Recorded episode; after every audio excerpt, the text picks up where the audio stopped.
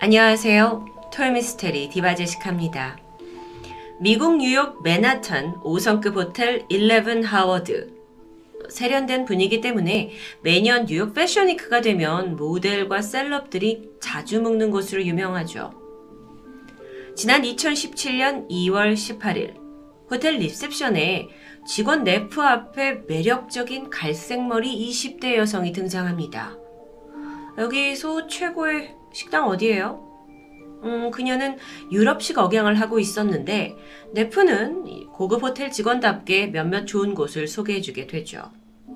아니, 그러자 이 20대 젊은 여성이 거침없이 지갑에서 100달러짜리를 꺼내 팁으로 건넸는데요. 100달러면 12만원. 이게 식당을 추천해주고 받기에는 다소 과한 팁입니다. 워낙 뉴욕에는 엄청난 부자가 많기 때문에 네프는 감사히 받았고 마지막으로 고객의 이름을 묻습니다. 안나 델비. 그녀는 이 호텔에 무려 한 달간 머물고 있는 VIP 손님이었습니다. 이런 고급 호텔에 장기 투숙을 하려면 숙박비만 한 달에 천만 원은 훌쩍 넘을 것 같은데요.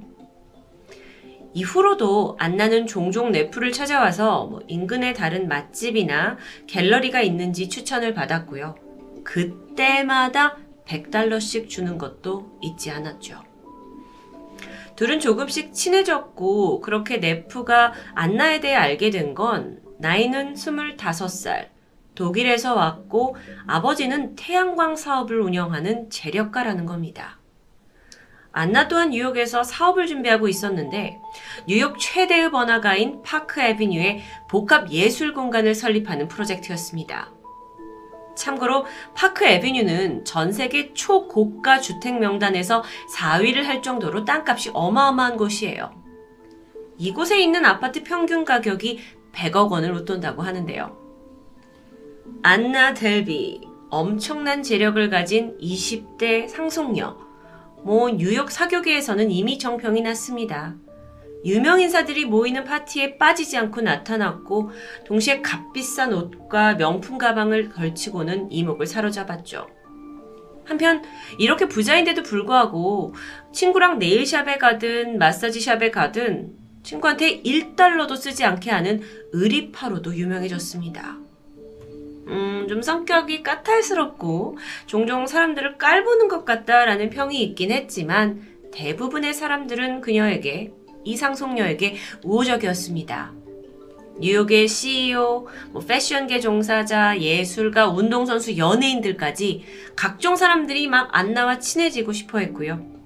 2017년 안나 델비는 뉴욕 사교계의 최고의 인플루언서로 등극하게 됩니다. 물론 그녀가 항상 파티만 하는 건 아니었어요.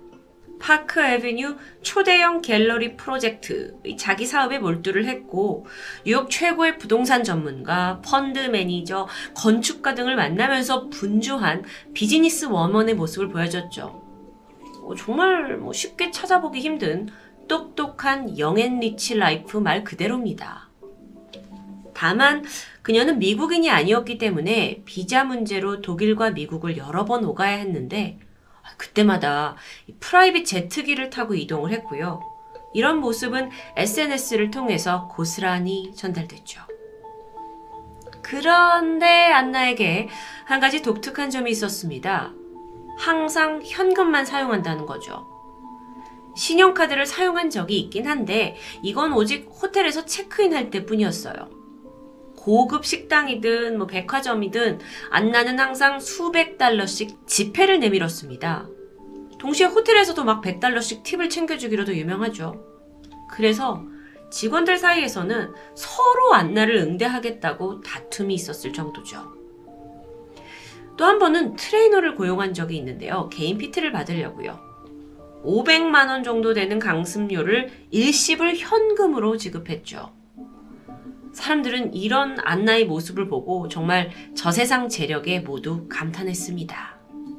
그러던 어느 날 그녀가 친구 마이클과 함께 이태리에 방문하게 됩니다.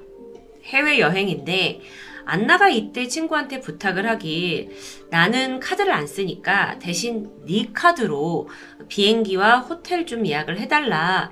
내가 나중에 현금으로 주겠다.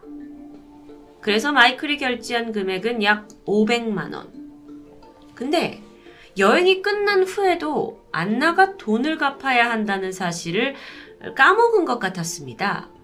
마이클은 좀 찝찝하긴 했지만 뭐 안나의 재력이 워낙 저세상이라서 이 정도 500만 원은 푼돈이겠구나 싶어서 재촉은 하지 않았죠. 그 일로 인해 재벌 상속녀 뉴욕 최고의 사교계 인플루언서 안나와의 우정을 잃을 순 없으니까요. 그런데 사실 이 안나의 정확한 신상은 베일에 쌓여 있었습니다. 좀 더 정확히 말하자면 그녀의 출신 지역과 가족 히스토리에 대해서 다들 말이 달라요. 누구는 뭐 아버지가 러시아 석유 부자라더라. 다른 사람은 외교관이라더라. 그래서 그렇게 여러 가지 말을 한다더라. 뭐 독일 명문 집안에서 사업을 한다더라. 근데 이게 다 주변인들의 입에서 나온 말일 뿐 정확히 그녀의 집안에 대해서는 알 수가 없었습니다. 근데 그게 또 문제가 되진 않아요.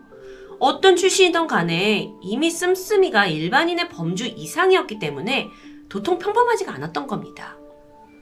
안나는 그걸로도 충분히 자기 자신을 어필할 수 있었고 덤으로 우정과 신뢰도 살 수 있었죠.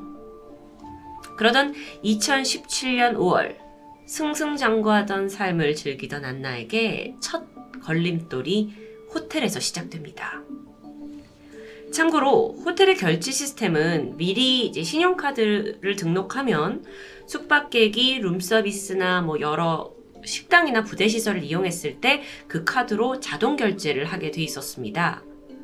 어느 날 그 한 달 동안 묵고 있던 하워드 호텔이 확인을 해보니까 안나가 줬던 신용카드가 사용 불가 상태인 겁니다. 그 당시에 안나는 뭐 워렌 버핏이 주최하는 주주총회에 간다면서 private 제트기를 타고 다른 곳에 가 있었죠. 보니까 호텔은 지금까지 숙박료, 식사 비용, 모든 이용료가 아무것도 결제가 되지 않은 걸 확인했어요.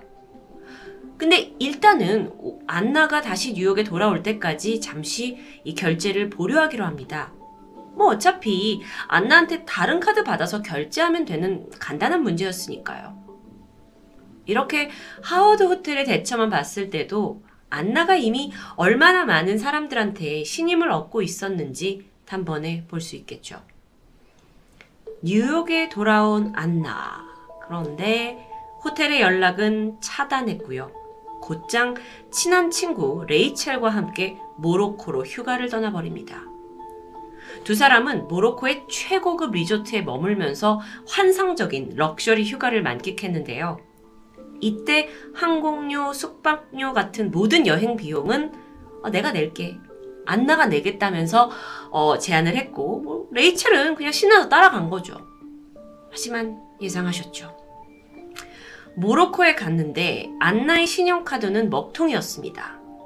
결국 리조트 직원들이 방에 찾아와서 결제를 해 주셔야 된다 하니까 안 나가 아, 뭔가 문제가 생긴 것 같은데 이러면 여행 분위기가 깨지니까 우선 네 카드로 결제를 하고 내가 나중에 돈을 너한테 주겠다라고 말했는데요. 어, 상황이 워낙 어, 급박했습니다. 그래서 레이첼은 굉장히 이게 부담스러운 돈인데도 불구하고 카드를 내주었고요. 이때 지불한 금액은 6만 2천 달러, 하나로 7천만 원이나 되는 거액이었습니다. 레이첼 정말 후덜덜 했을 것 같은데요. 2017년 6월, 다시 뉴욕에 돌아온 안나는 이제 현실적인 문제에 당면합니다. 호텔에서 계속 결제를 해달라는 이 독촉 연락을 받지 않았어요. 그러니까 하워드 호텔이 그녀가 묵고 있던 객실 문을 아예 잠궜고요. 물건을 따로 보관하고 있었죠. 안나는 어떻게 했을까요? 음, 당황하지 않았습니다. 아무렇지 않게 그 주변에 있는 또 다른 고급 호텔에 체크인했죠. 그런데 이 새로운 호텔에서도 다시 신용카드에 문제가 발생했고 이때 안나가 결제해야 될 금액이 약 1,300만 원입니다. 하지만 신용카드는 사용 불가 상태이고요. 안나의 문제는 그것만이 아니었어요. 뭐 파크 에비뉴에다가 복합 예술 공간을 만들겠다라는 초대형 프로젝트. 근데 이 건물이 이미 다른 사람한테 매각이 되면서 사업이 물거품된 거예요. 그래서 이 사업으로 준비 중이던 대출 마저 물거품이 돼버리죠. 이, 이, 이 여자 어떤 사람이야? 하는 의심의 눈초리가 커지면서 얼마 후 뉴욕의 한 일간지를 통해서 안나 델비가 상속녀라고 했는데 호텔 결제를 못하고 있다라는 기사마저 폭로됩니다. 2017년 12월 NYPD는 절도, 문서 위조 혐의로 안나 델비를 체포했습니다. 경찰 조사에 따르면 그녀가 머물렀던 이 두 군데의 호텔 비용, 그리고 친구 레이첼과의 모로코 여행 비용, 이것도 아직 안 돌려줬고요. 또 뭐 아름아름 주변인한테 빌린 돈을 전부 합치면 총 3억 3천만 원. 아니, 근데 안나가 뉴욕에다 뭐 비즈니스를 할 정도의 상속녀 재력가라면 3억 정도는 쉽게 지불할 수 있지 않을까요? 이제부터 진짜 안나의 실체가 밝혀집니다. 뉴욕 사격의 최고의 인플루언서이자 상속녀로 알려진 안나 델비가 아니라 본명은 안나 소로킨. 1991년 러시아 태생으로 아버지는 독일 시골 지역에서 작은 냉난방 사업을 하는 사람이었습니다. 근데 이게 말이 사업이지 냉장고 같은 걸 운송해주는 트럭 운전사로 보기도 하죠. 그러니까 재벌과는 완전 거리가 멀었던 집안입니다.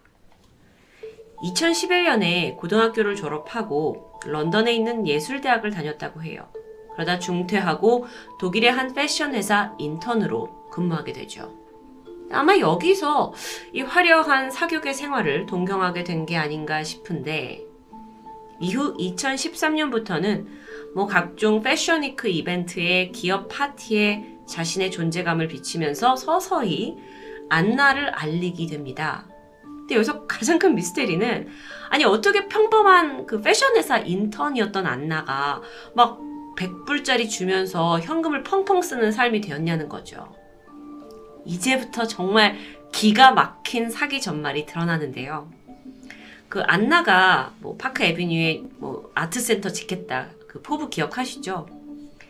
2016년 말에 그녀는 미국에 있는 내셔널 은행에 당당히 방문을 해서 사업 계획서와 함께 260억 원을 대출해 달라고 요청합니다. 아무것도 없는데 말이에요. 당연히 대출 승인은 거절되었죠. 하지만 안나가 이때 뭐라고 하냐면 저 상속녀예요. 저희 부모님이 물려준 제 신탁 계좌에 한 6천만 파운드, 한 970억 정도가 있어요. 이걸 증명하는 서류까지 제출해요. 이건 모두 위조된 서류였습니다. 당시 그녀는요, 은행의 고위 직원들을 앉혀놓고 꽤나 자신의 사업에 대한 훌륭한 프레젠테이션을 했다고 전해집니다. 그래서 내셔널 뱅크 측에서 이 서류를 진지하게 검토하기로 해요. 대신 여기에 필요한 비용이 있는데 약 1억 원의 조사 비용을 안나에게 요구하게 되죠. 뭐 신탁에 900억 이상 있고 200억 이상 대출하려던 사람이니까 1억 원 정도는 뭐, 뭐 쉽게 생각할 수도 있습니다. 근데 안나에게 1억이 있었을까요? 내셔널 뱅크를 나와서 안나는 곧장 또 다른 은행에 방문했습니다.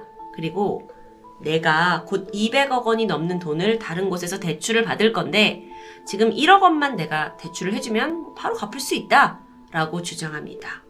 그리고 나는 상속녀다 라는 게 뒷받침됐겠죠. 그 외에 서류는 없었습니다.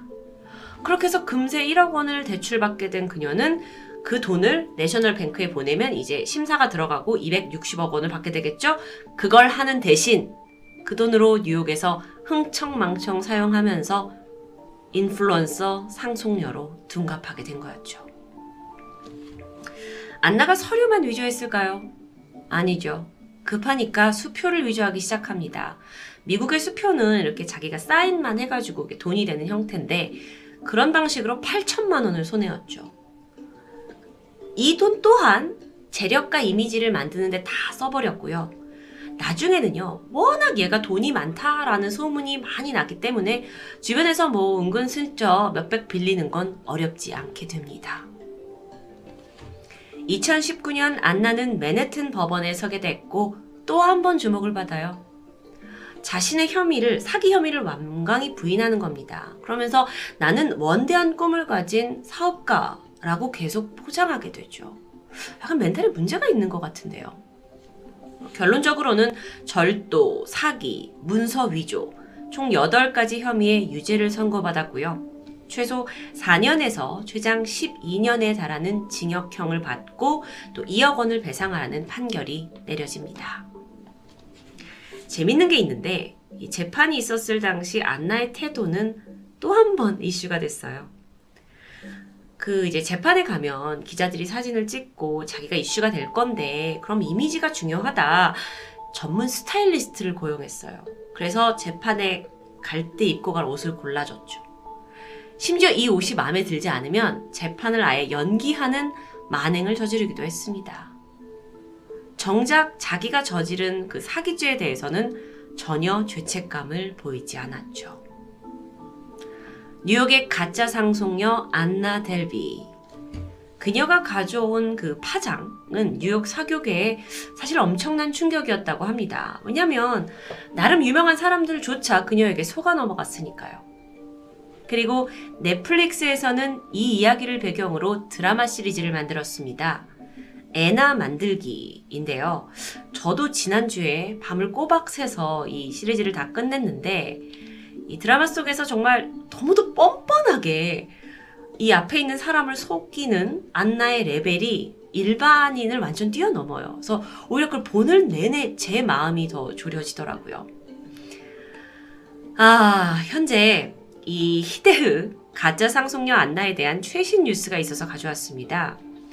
유죄를 선고받았고 감옥에 있을 줄 알았지만 2021년 2월 그녀는 가석방됐습니다.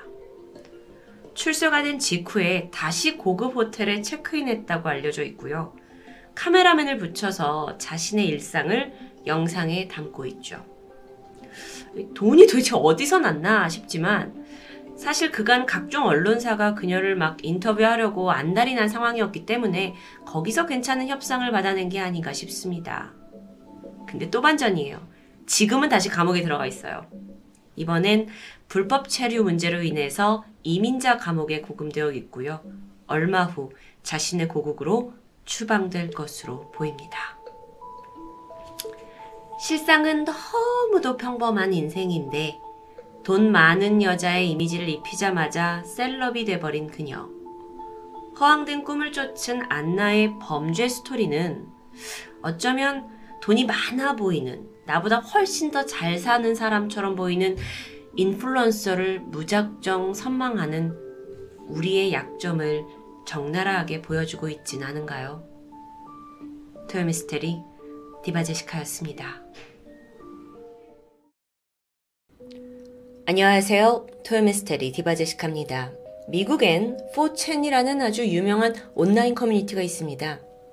토요미스테리에서 해외 범죄 사건 사고를 소개할 때 참 많이 등장해서 익숙하시죠?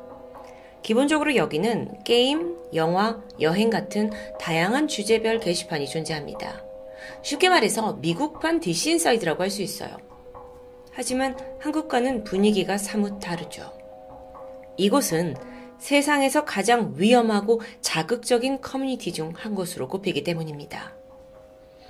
2007년 11월 29일 새벽 1시, 포첸에 한 여성의 사진과 게시물이 올라옵니다. 뭐라고 써 있었냐면, 너희들이 댓글로 자신의 글번호를 맞춰 봐봐. 그러면 내가 저 여자 어디에 묻혔는지 알려줄게. 일단 이 사진 속 여성은 당시에 실종 상태였던 에밀리 샌더입니다. 18살 대학생이던 그녀는 6일 전인 11월 23일 미국 캔자스에서 실종된 상황이었죠. 그녀가 마지막으로 목격된 곳은 동네에 있는 한 술집인데요. 행방을 쫓던 경찰은 그날 에밀리가 술집을 떠날 때 미렐스라는 남성과 함께 있던 걸 확인합니다. 그래서 이걸 근거로 그를 유력한 용의자로 보고 있었죠. 24살이던 미렐스. 그는 식당에서 종업원으로 일을 했는데 인근에 그가 머물던 모텔에 가봤어요. 그랬더니 거기서 에밀리의 혈흔이 발견된 거죠. 아니, 그런데 문제는 정작 에밀리가 어디 있는지 그 행방이나 또는 시신은 찾을 수가 없는 상황이어서 사건 해결에 벽에 부딪힙니다. 경찰이 간절하게 증거를 찾고 있었던 거죠. 자, 이런 상황에서 포첸에 글이 올라온 겁니다. 실종된 상황에서요. 댓글로 자기 글번호를 맞추면 어디 묻혀 있는지 알려준다? 이건 뭐 사건을 가지고 놀자는 건가요? 그런데 여기에서 말한 자기 글 번호 이게 뭐냐면요. 쉽게 말해서 본인의 댓글이 몇 번째인지 스스로 맞춰보라는 의미예요. 그 사람들이 뭐 글을 올리면 댓글이 나오잖아요. 그게 몇 번째인지. 근데 문제가 뭐냐면은 이 포체는요. 한 게시글의 댓글 순서를 매기는 게 아니라 전체 포친 커뮤니티에서 댓글이 몇 번째인지를 숫자를 맞추는 거기 때문에 뭐 숫자 굉장하죠. 맞추는 건 뭐 거의 불가능에 가깝습니다. 당시의 사람들은 뭐 에밀리 샌더가 누군지는 모르지만 어쨌든 어디 묻혀 있는지 알려준다? 이 자극적인 문구에 끌렸고 또 재미를 추구했죠. 그래서 다들 랜덤으로 숫자를 적어 넣으면서 놀이를 하게 됩니다. 이게 점점 오차가 줄어 들어가더니 글이 올라온 지 14분 만에 한 유저가 드디어 자신의 댓글 번호를 맞추는데 성공해요. 사실 그때 참여한 사람들은 뭐 대부분 숫자 맞추기 놀이 정도로 생각했을 겁니다.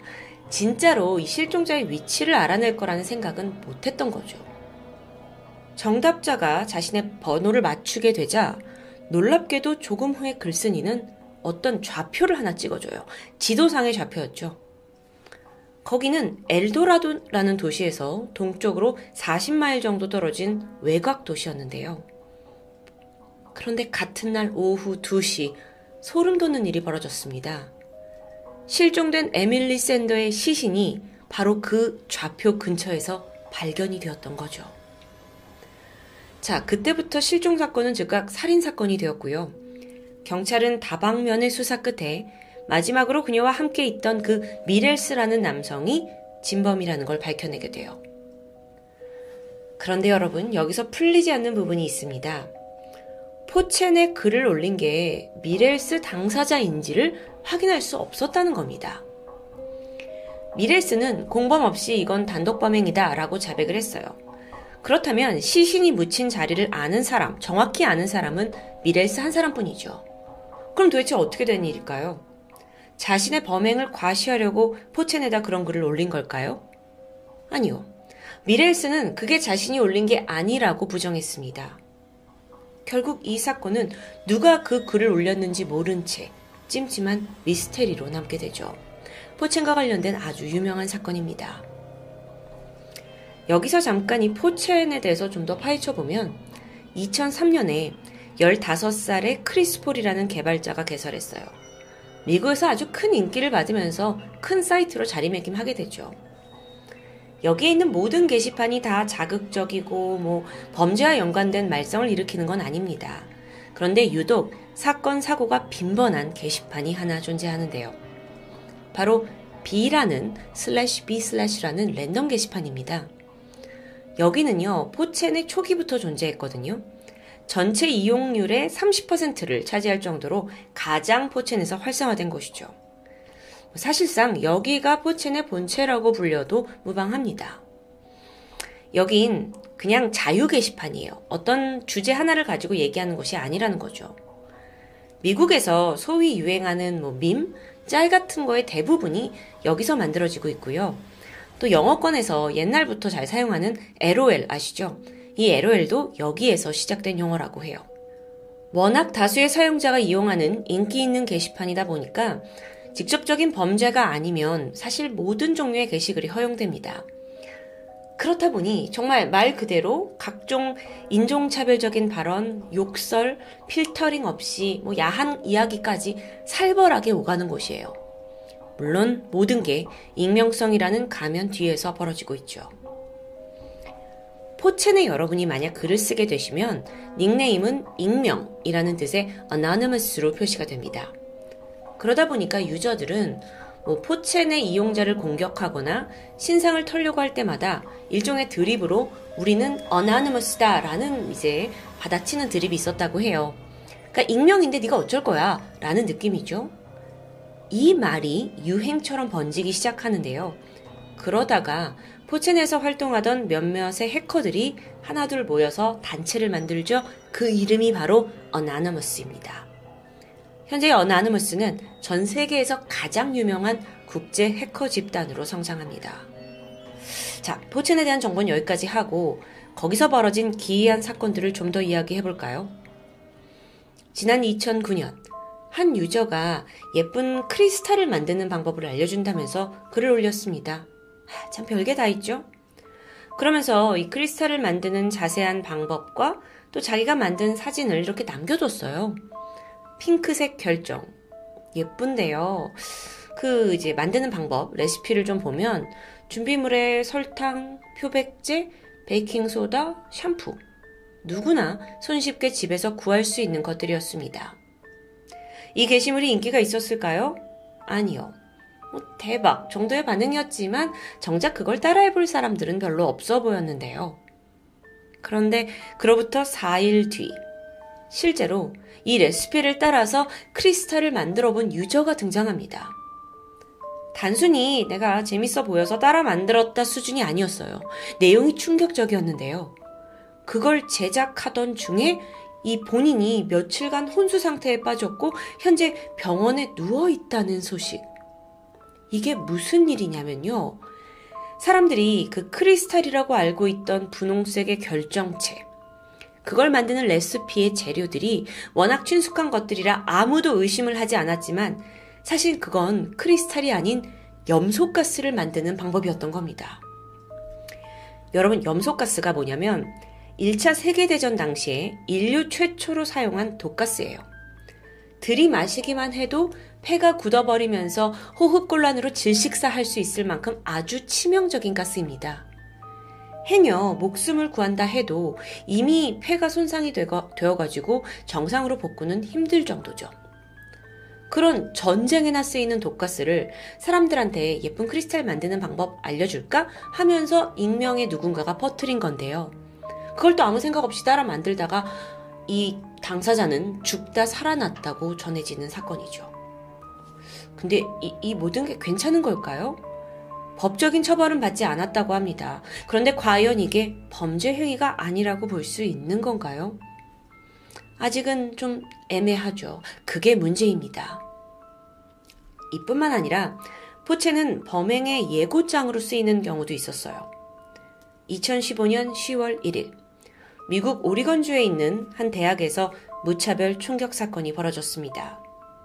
그날 범인을 포함해서 총 10명이 사망하고 7명이 부상을 당하게 되죠. 범인은 26살의 남성 크리스 하퍼 머서입니다. 현장에서 사망했어요. 그래서 경찰은 도대체 왜 이런 범행을 저질렀는지 그 동기를 찾기 위해 인터넷 기록을 뒤지게 되죠. 보니까 그는 포첸의 유저였습니다. 그래서 그동안 어떤 글을 썼는지 게시글을 찾아보는데 놀랍게도 사건 전날에 그는 떡하니 범행을 예고해둔 글을 남겨두었죠. 내용을 볼까요? 북서부에 사는 사람들 내일 학교에 가지 마. 일어날 일은 내일 아침에 올려줄게. 너희 중에 일부는 무사할 거야. 이 글과 함께 올라온 게 뭐였냐면 개구리 캐릭터가 총을 들고 있는 사진이었어요. 물론 당시 이걸 본 사람들은 그를 조롱했죠.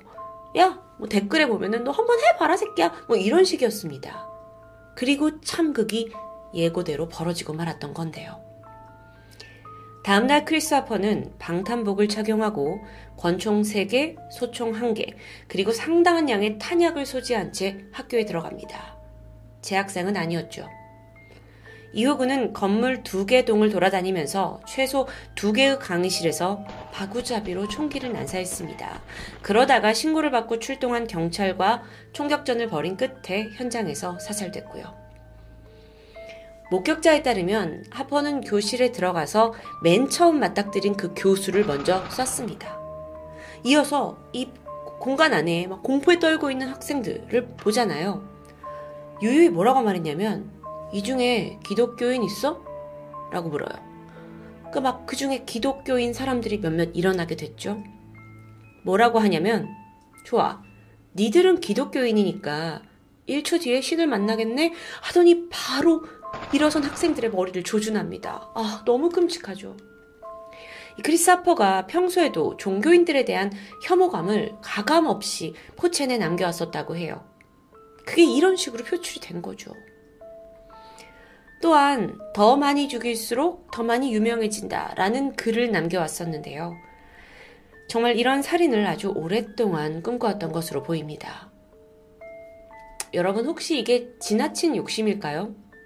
적어도 누군가 이런 미치광이의 범행 예고글을 감지하고 경찰에 신고했더라면 혹시 비극을 막을 수 있지 않았을까요?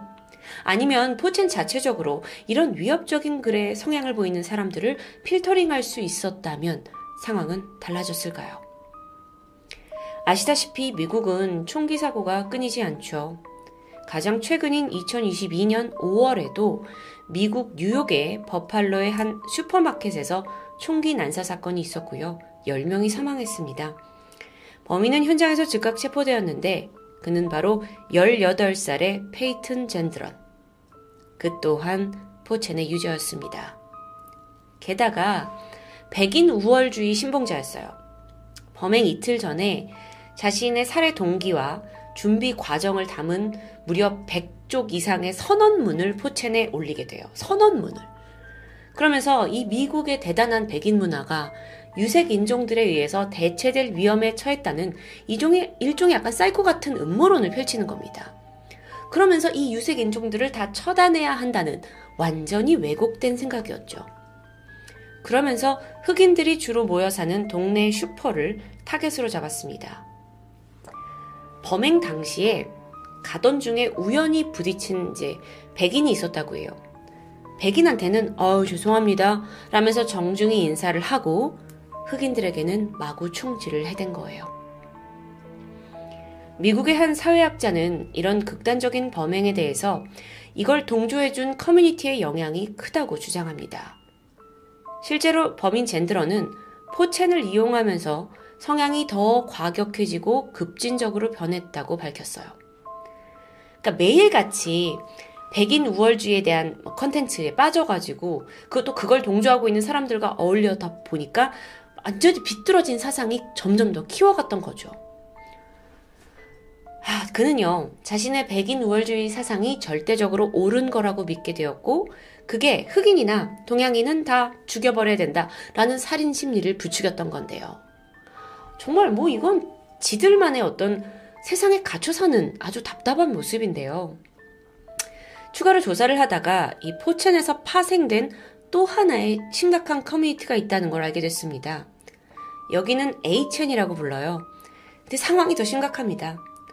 사이트 이용자들이 아주 극단적인 백인 우월주의, 반여성주의, 네오나치즘까지 표방하면서 뭐 혐오 발언을 그냥 거침없이 내뱉는 이런 사람들이죠. 하지만 이 사이트 역시 별다른 제한을 받진 않았는데요. 2019년에 있었던 뉴질랜드 이슬람 사원 총기 난사 사건, 또 미국 텍사스 엘파소 마트 총격 사건, 독일 유대교 회당 총격 사건 범인 모두가 이 사이트를 애용하던 사람들이었습니다. 이렇게 문제가 심각해지니까 결국 2019년 8월 폐쇄했고요. 하지만 그 대목격인 포첸은 여전히 성황리에 운영 중입니다. 포첸이든 HN이든 아님 한국의 일베든 익명성 뒤에서 자유롭게 토론을 주장하는 사람들이 모인 곳인데요. 현실적으로는 점점 자신의 혐오를 정당화하고 범죄를 과시하는 폐쇄적인 성인 놀이터가 되어가는 건 아닌지, 그리고 그게 더 큰 사회 문제를 낳고 있는 건 아닌지 우려되는 시점입니다. 지금까지 토요미스테리 디바제시카였습니다. 안녕하세요. 토요미스테리 디바제시카입니다. 오늘은 사실 너무도 유명한데 저만 몰랐던 아주 흥미롭고도 현실감이 쩌는 공포 스토리가 있어서 소개해볼까 합니다. 2020년 6월 20일 틱톡의 한 영상이 엄청난 조회수를 보이면서 퍼져나가게 되죠. 사진 속 아이디 헨리라는 유저가 올린 영상인데 미국 시애틀에 사는 청소년입니다. 본론으로 바로 들어가면 일단 이 영상은 한적한 해변가에서 여러 명의 친구들이 함께 뭐 놀고 있는 모습인데 다들 어딘가 들떠 있어요. 그리고 해변 이곳저곳을 살피던 일행이 문득 바위 사이에 버려져 있는 커다란 검은색 캐리어 하나를 발견하게 되죠. 호기심 많은 청소년들은 겁도 없이 바로 가까이 다가갔고 진기한 물건을 기대했을 수도 있습니다. 그리고 이 일행은 검은색 캐리어 가방을 여는 과정을 고스란히 동영상으로 담아서 틱톡에 올리게 되는데요. 막대기를 이용해서 조심스럽게 뚜껑을 젖히는 순간 막 난생 처음 맡는 역한 냄새에 다들 코를 막게 돼요. 뭔가 고기 같은 게 오랫동안 썩은 악취랄까요? 그리고 결정적으로 가방 안에는 검은색 비닐로 둘둘 감싸진 무언가가 있었습니다. 아이들이 찍은 틱톡 영상을 실제로 보시죠. 자, 발견했고요.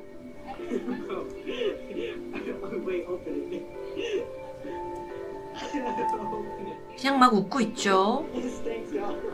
냄새가 난다고 지금 말합니다.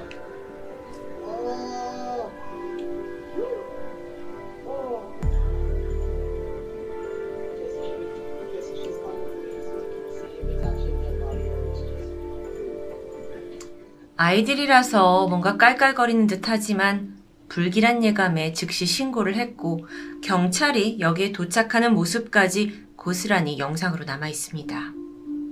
그리고 가방 속에 있던 내용물은 토막난 시신의 일부였죠. 일부라는 건 분명 다른 토막이 어딘가 있다는 겁니다. 경찰이 주변을 수색했고 머지않아 나머지 신체 부위가 담긴 또 다른 가방도 발견됩니다. 그런데 이때 세어보니까 다리만 4개, 즉 시신이 2명이란 뜻이겠죠. 주 공식 발표를 통해서 신원이 밝혀졌습니다. 며칠 전부터 실종 상태였던 커플, 35살의 제시카 로이스와 27살의 오스틴 웨너였죠. 이들이 마지막으로 목격된 곳이 집이었다, 자택이었다라는 걸 시작으로 수사가 빠르게 시작되었고, 결국 이들이 살고 있던 집의 주인 마이클 더들리가 범인으로 체포됩니다. 집을 비워라 마라 하는 언쟁이 벌어졌는데 62살이었던 마이클이 이들을 커플을 총으로 쏴서 살해한 후 시신을 토막내고 유기했던 정황입니다. 자, 그런데 다시 영상으로 돌아와서 이 시신이 든 이 캐리어를 찾은 아이들은 모든 게 우연에 불과했을까요? 사실 이 틱톡 영상이 대단히 큰 화제가 된 이유는 따로 있습니다. 애들이 어떤 게시를 받아서 여기에 온 거다라는 주장 때문이었죠. 그 게시를 준 건 란더노티카라는 어플입니다. 이 영상을 보는 뭐 10대, 20대 친구들에게는 익숙할 수도 있지만 사실 저는 이번에 처음으로 알게 됐는데요. 란더노티카는 2019년에 출시된 랜덤 여행 어플입니다. 개념을 좀 간단히 설명드리면 어플이 사용자의 위치를 파악한 후에 무작위로 근처에 있는 어떤 특정 장소를 안내해 주는 거죠. 그렇게 좌표를 찍어준 곳에서 여러분이 여행을 즐기면 됩니다. 음, 제 생각에 이건 뭔가 여행에 결정장애가 있는 사람을 위한 건가 싶었는데, 실제 이 어플의 목적은 이렇게 낯선 장소를 알려줘서 사람들에게 새로운 모험을 선사한다라는 신박한 개념이었습니다. 그런데 란더노티카에 아주 기이한 점이 또 있는데 이걸 이용한 여행자들의 후기가 하나같이 심상치 않다는 거예요. 한 예로 내가 어플이 안내한 곳에 가봤더니 섬뜩한 현상을 봤다. 뭔가 쎄한 기운이 느껴졌다. 라고 하는데요. 여기에 관련된 사진들도 있습니다. 해변에서 시신을 발견한 이 아이들 역시 란던 오티카가 정해준 장소를 왔다가 이 문제의 가방을 발견했던 거죠. 기막힌 우연이었을까요? 란던 오티카 개발자에 따르면 뭐 어딘가 이렇게 앞뒤가 맞는 것 같기도 한데 이 어플이 사실 랜덤으로 선정해주는 목적지가 굉장히 주변에 퀸텀 에너지가 강하게 흐르는 곳이다 라고 설명합니다. 그러니까 우리말로 하면 음기가 강한 곳이다 라는 뜻인데요. 그렇다 보니 이 란더노티카 어플 자체에서 이 장소에 반드시 혼자 가지 말고 여러 명이 같이 가야 한다. 라고 조언하고 있습니다. 저는 여러 가지 실제 예들이 정말 궁금해졌는데요. 미국에 살던 테일러라는 여성. 란던 오티카 이야기를 듣고 도저히 궁금해서 참을 수가 없었고 결국 모험을 강행합니다. 음, 어플에서 이제 자기 집에서 약 2.5km 떨어진 한 강가를 지정받아요. 바로 나서게 되죠. 이때 그녀가 놓친 게 있습니다. 여럿이서 가라는 경고. 그녀는 혼자서 좌표에 도착을 했고 설레는 마음으로 주변을 둘러보게 됩니다. 그러다가 강가에서 어린아이가 그린 듯한 그림 몇 장을 발견하게 돼요. 보니까 삐뚤빼뚤한 손글씨로 난 친절해 같이 놀자 라고 쓰여져 있었죠. 그런데 조금 후에 자그마하게 속삭이는 소리가 들려왔습니다. 네가 숨어 내가 찾을게.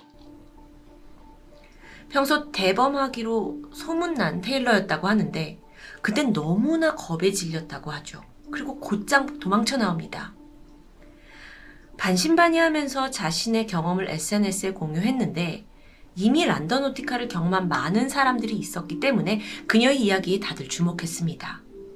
그리고서는 당신이 다시 한번 방문해서 정말 여자아이의 목소리가 있는지 확인해보라 라면서 그녀를 부추겼죠. 며칠 후에 테일러가 이번엔 호신용 손전등을 챙기고 강가로 향했습니다. 반드시 동영상 촬영을 하겠다고도 했죠. 조용한 강가에서 서성이던 테일러. 갑자기 전에 들었던 그 아이의 목소리가 또다시 들렸습니다. 근데 내용은 달라요. 지금 안 떠나면 죽는다. 그날 이 테일러가 촬영한 영상. 이게 틱톡을 통해 공유가 됐고, 네티즌들은 이 영상 안에 어린아이의 모습이 찍혀 있었다 라고 제보하게 되는데요. 지금 보시는 이 모습이 정말로 그 어떤 어린아이의 혼령인지 판명은 힘들지만, 하, 정말 소름 끼치는 건 확실하죠. 이렇게 영미권에서는 란더노티카 사례들이 사실상 쏟아지고 있습니다. 좀 더 알아볼까요? 매트라는 남성은 란더노티카가 제시해준 좌표를 따라서 숲으로 모험을 떠났습니다. 그렇게 한참 깊은 곳으로 찾아 들어가다가 버려진 자동차 한 대를 발견하게 돼요.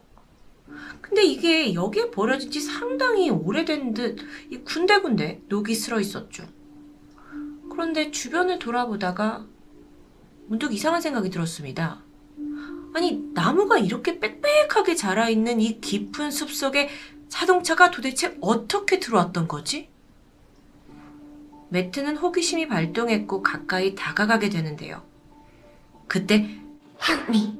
라는 도와달라는 어린아이의 음성이 들려왔습니다. 이때 매트는 아니 잘못 들었구나 생각했다고 해요. 그리고서 다시 주변을 살펴보는데 여기저기 버려져 있는 장난감들이 눈에 들어왔죠. 좀 오싹했지만 뭐 별다른 게 없어서 발길을 돌리려던 그때 Wanna play a game? 나랑 놀래? 라는 선명한 여자아이의 목소리가 들렸습니다. 네트는 그 길로 바로 숲속을 도망쳤다고 해요. 근데 그게 끝이 아니에요. 매트는 보안업체에서 일을 하고 있었는데 주된 업무는 밤에 감시 카메라를 계속 지켜보는 일이었습니다. 그 숲에서 이상한 일을 겪은 지 며칠 만에 예, 야간 근무를 하던 중 CCTV 화면에 이상한 장면이 보였죠. 사람 한 명이 큰 검은색 비닐봉지를 질질 끌고 가는 모습입니다. 뭐야? 근데 뭐 다행히 사람이 이동하는 곳마다 카메라가 달려 있었기 때문에 매트는 일단 사무실에 앉아서 이 사람 무슨 일을 하는지 계속 지켜볼 수 있었는데요. 카메라를 바꿔가면서 계속 보고 있는데 그 남자가 도달한 곳은 보안 사무실 바로 앞. 너무 놀란 매트가 문을 여- 열지 않은 채 우선 경찰에 신고를 했고요. 한동안 너무 무서워서 CCTV도 볼 수 없었다고 해요. 잠시 후 경찰이 현장에 도착을 했고 복도와 또 건물 주변을 수색했지만 화면 속에 있던 인물은 이미 사라져버린 후였습니다. 매트가 혹시 이날 너무 피곤해서 뭔가 헛것을 본 게 아닌가 싶었지만 그가 남긴 것이 있죠. 바로 검은색 비닐봉지. 안에는 많은 양의 헌옷들이 담겨 있었습니다. 지나가던 노숙자였을까요? 이것만 가지고 그 사람의 존재를 확신할 순 없었죠. 사실 이런 제보 외에도 나도 란던 노티카를 통해서 여행을 갔는데 그곳에서 의문의 사진들이 찍혔다. 계속해서 증거 사진들이 업로드되고 있습니다. 지금 보시는 이 사진처럼 흰색 원피스를 입은 여자가 수상하게 도로에서 숲 쪽으로 걷고 있었다. 라는 것도 있고요. 지금 보시는 이 사진처럼 너댓 명의 사람들이 기둥에다가 한때 머리를 맞대고 뭔가 의식을 치르는 듯한 아주 보기 힘든 광경도 포착되어 있습니다.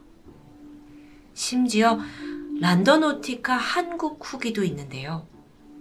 가봤더니 주변에 범죄자가 살고 있는 곳으로 안내됐다. 또는 몇 해 전에 사망 사고가 난 저수지였다. 라는 경험담이 고스란히 있어요. 정말 이 란더노티카라는 어플이 일상적이지 않은 음기가 강한 에너지를 포착해서 사람들을 이끌고 있는 걸까요? 그걸 포착하는 게 가능한 걸까요? 물론 회의적인 분들도 있습니다. 란더노티카 여행 인증이 대부분 어떤 짧은 틱톡 영상으로 공유가 되고 있는데 이게 조작이 쉽지 않느냐. 그러니까 너무도 사람들의 관심에 목말라서 틱토커나 유튜버들이 자작극을 했을 확률이 높다라고 반박합니다. 행여나도 그 란더노티카 좌표에서 뭐 기이한 어떤 일을 겪거나 뭔가를 봤다 하더라도 심리학적인 관점에서 일단 새로운 낯선 곳에 간다는 것 자체가 좀 긴장감이 들죠. 거기에 미신적인 요소까지 더해져서 어쩌면 사람들이 착각에 빠진 거다라고 설명합니다. 평소 같으면 그냥 무심코 지나칠 건데 좀 기이하다고 생각되고 어떤 그런 착각이라는 건데 그렇다고 하기에는 사실 인터넷상에서 수많은 경험담과 사진들이 남아 있어요. 이 모든 게 다 착각일까요? 한편 란더노티카의 부작용을 경고하는 이들도 있습니다. 이 어플이 정해주는 소위 음지의 장소들이 대부분 외지고 위험한 장소가 많기 때문이에요. 그렇다 보니 인신매매 같은 흉악범죄에 악용될 수도 있죠. 충분히 가능합니다. 워낙 란더노티카가 유명하다 보니까 저도 검색을 해보니 뭐 유튜버나 또는 블로거 분들이 많이 시도를 하셨던데요. 그중 한 블로그에 여자분이 남자친구와 함께 다녀왔다는 후기도 있었습니다. 직접 가봤더니 그 주변은 다 아파트 단지라서 상당히 밝았는데 막상 그 좌표 지점만 어두웠다라는 후기였죠. 요즘은 요즘 세대 친구들에게는 란더 노티카가 하나의 공포 놀이 문화로 인식되고 있는 듯 합니다. 혹시 뭐 불의의 사고가 나지 않을까 걱정하는 건 제가 이제 나이 같은 걸까요? 어플이 지목하는 장소는 보통 사람들의 발길이 닿지 않는 으슥하고 음기가 가득한 곳입니다. 매일 밤 디바 제시카의 무서운 이야기를 즐기시는 우리 시청자분들도 혹시 도전해 볼 생각이 드시나요? 저는 패스하겠습니다. 토요 미스테리를 오래 하다 보니까 하도 세상이 험해서 제 자신을 그 어떤 위험에 처하게 하는 상황에 자진해서 두고 싶진 않네요. 토요 미스테리 디바 제시카였습니다. 안녕하세요. 토요 미스테리 디바 제시카입니다. 초등학생부터 시작해서 10대 그리고 60대까지 요즘 모두가 선망하는 직업이 돼버린 유튜버. 하지만 이건 비단 한국만의 이야기는 아닙니다. 가까운 나라 중국 역시 개인 방송의 열기가 아주 뜨겁고 그 규모나 또 인플루언서의 영향력은 사실상 우리나라와 비교하기 어려울 정도라고 하는데요. 중국에서는 인터넷 라이브 방송을 쯔보라고 부르는데 물론 발음이 좀 틀릴 수도 있습니다. 데이터에 따르면 2019년 이용자 규모는 5억 400만 명. 뭐 워낙 인구가 많은 국가다 보니까 이 플랫폼의 수도 200개 이상이 된다고 합니다. 중국인들이 주로 하는 방송 컨텐츠는 한국과 비슷했는데요. 게임, 소통, 먹방, 여행 등으로 구성되어 있었죠. 중국에서는 이런 1인 미디어 스트리머를 왕홍이라고 부릅니다. 그리고 이들의 수입은 상상을 초월한다고 알려져 있죠. 한 예로 지난 2016년 중국에서 최고 인기 스트리머로 꼽힌 파피장은 연간 5천만 위안, 하나로 약 85억 원을 벌었다고 해서 큰 화제가 되었습니다. 중국에서 왕홍들은 개인 방송에서 이렇게 홈쇼핑처럼 물건을 팔기도 하는데 한번 라방을 켰다 하면 20분 만에 10억 원어치의 물건이 팔려나가는 수준이라고 합니다.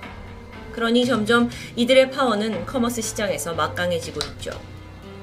한편 대륙의 후원 클래스도 만만치 않습니다. 한국에서 고양이송으로 잘 알려진 펑티모. 그녀의 연수입 또한 200억 원 이상으로 알려져 있습니다.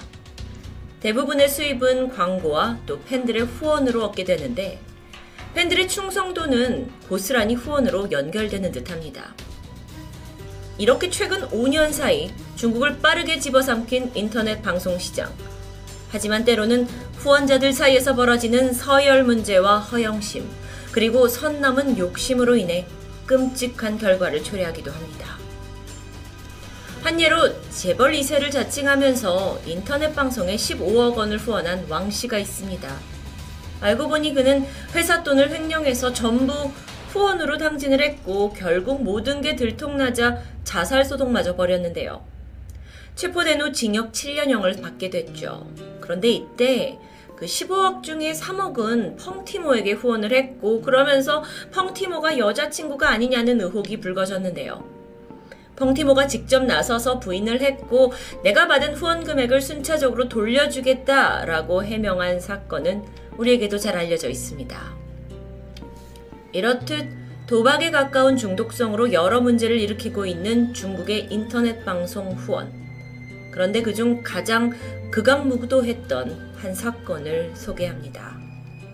지난 2020년 7월 15일 중국 후베이성 황스시 경찰서에 신고 전화 한 통이 걸려왔는데요.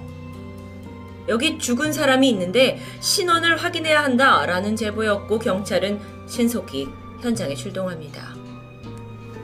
도착한 곳은 시아루구에 위치한 오래된 아파트.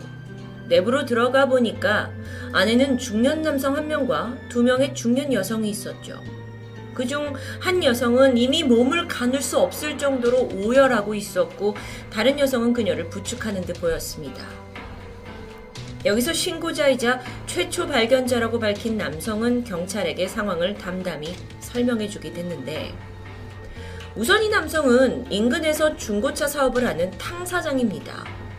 그런데 며칠째 직원이 충분하지 않자 걱정을 하던 차 직접 직원 숙소를 방문하게 된 것인데요.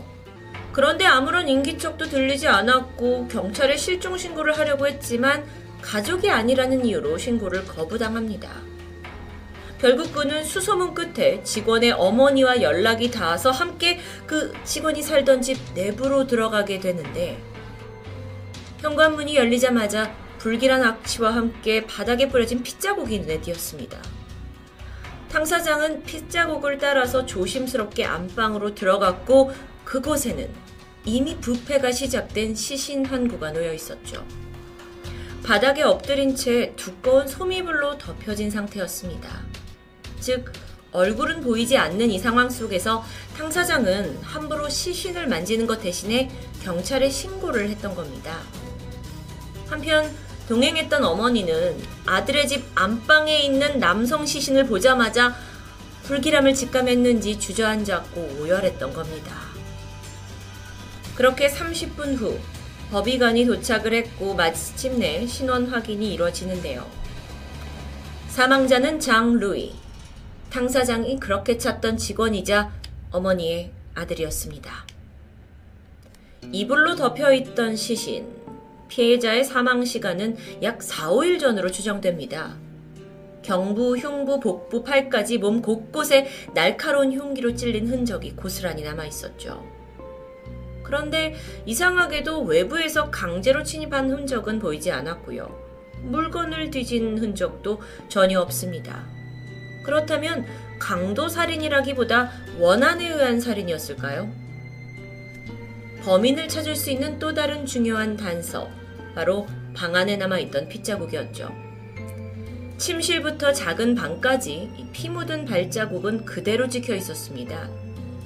이걸 토대로 경찰은 이 두 사람이 몸싸움을 하면서 여기저기 이동을 했고, 그러다가 피해자가 칼에 맞아 사망한 것으로 추정하게 됩니다.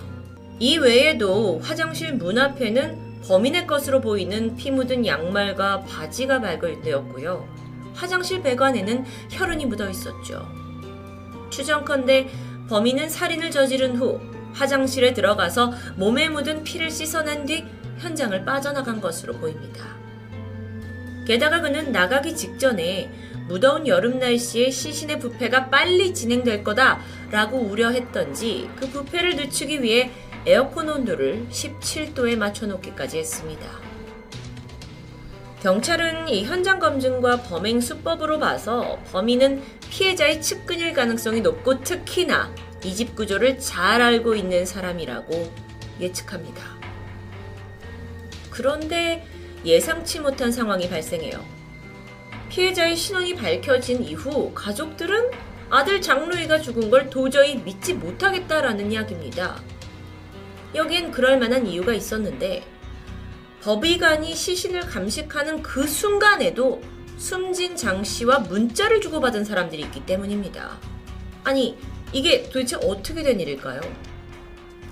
메신저를 추적한 결과 장루이는 시신으로 발견되기 5일 전인 7월 10일부터 그리고 이후에 사체가 발견된 당일까지 위챗을 통해서 주변 사람에게 돈을 빌린 정황이 남아 있었습니다. 그런데 이상한 건 평소에 행실이 바르고 웬만해선 어려운 부탁을 하지 않는 성실한 청년이 갑자기 돈을 꿔달라고 하니 주변 사람들은 뭐 급한 일인가 보다 싶어서 의심 없이 돈을 송금해 줬다고 하죠.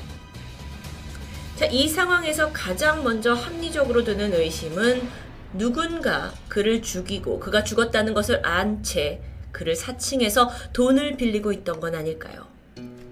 과연 그는 누구일까요? 그때부터 경찰은 장 씨 측근을 대상으로 본격적인 수사에 나섰습니다. 그러다 제보가 들어오는데 친구 왕 씨라는 사람이 7월 10일 날 어, 장루이에게 2,600위안을 빌린 후에 잠적했다는 겁니다. 하나로 약 45만 원 정도 돈인데요. 추적을 한 끝에 왕 씨는 그의 여자친구 집에서 발견은 되는데 명확한 알리바이를 대면서 결국 용의선상에서는 배제되죠. 그런데 왕 씨가 이 경찰 조사를 받던 중 또 다른 제보를 하게 되는데 얼마 전에 장루이가 천 씨라는 또 제3의 인물과 뭐 중고차 거래 문제로 다툼을 한 적이 있다는 내용입니다. 경찰은 천 씨의 행적을 뒤쫓았고 그가 지난 7월 10일 시내에 있는 한 호텔에 투숙한 기록을 찾아냅니다. 여러분은 호텔 로비 CCTV를 보고 계신데요. 둘러본 결과 그곳엔 천 씨와 또 다른 한 젊은 남성이 동행하고 있었죠. 그런데 여기서 눈에 띄는 건 그 젊은 남성의 손에 붕대가 칭칭 감겨 있었다는 겁니다. 어딘가 수상함을 느낀 경찰은 이천씨 외에도 그 붕대를 감은 남성도 용의선상에 두고 수사를 이어가게 되는데 결론적으로 손에 붕대를 감은 이 사람은 거펑이라는 사람이었습니다. 놀랍게도 피해자 장 씨와 어릴 적부터 아주 각별한 사이인 친구였죠. 거펑은 절도로 감옥에 다녀온 전과자였는데 감옥에서 나온 후에 이 장 씨가 그를 이제 자기가 다니던 회사에 취직할 수 있도록 도와주기도 했어요. 하지만 거펑은 뭐 한 달도 지나지 않아서 회사를 뛰쳐나갔죠. 그러고 나서도 무려 2년 동안이나 백수가 된 이 친구를 장 씨는 금전적으로 도와줬고 심지어 빚까지 일부 갚아줬습니다.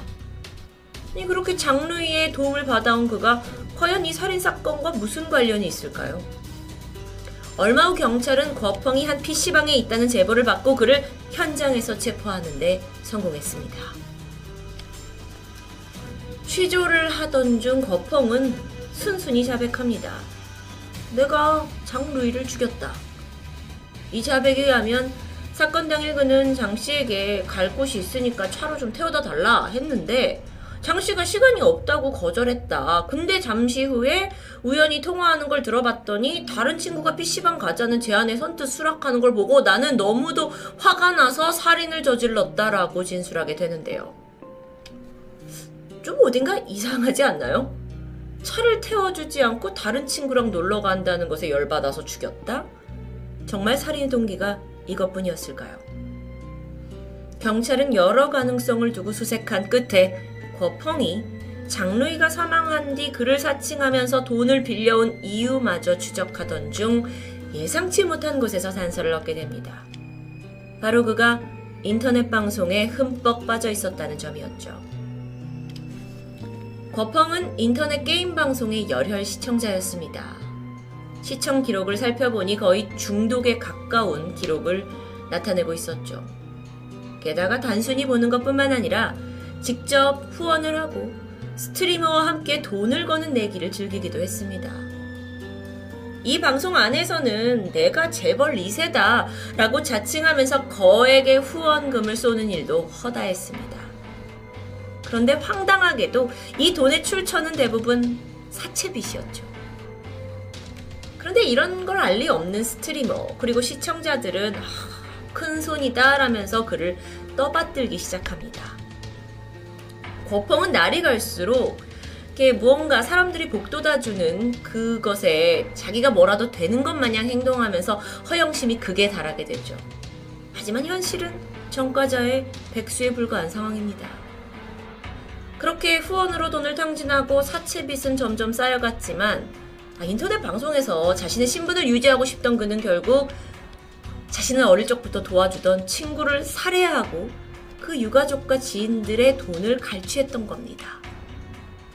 실제로 장르이를 살해하고 나서 얻은 그 돈 대부분마저 게임 방송에 탕진해버렸죠.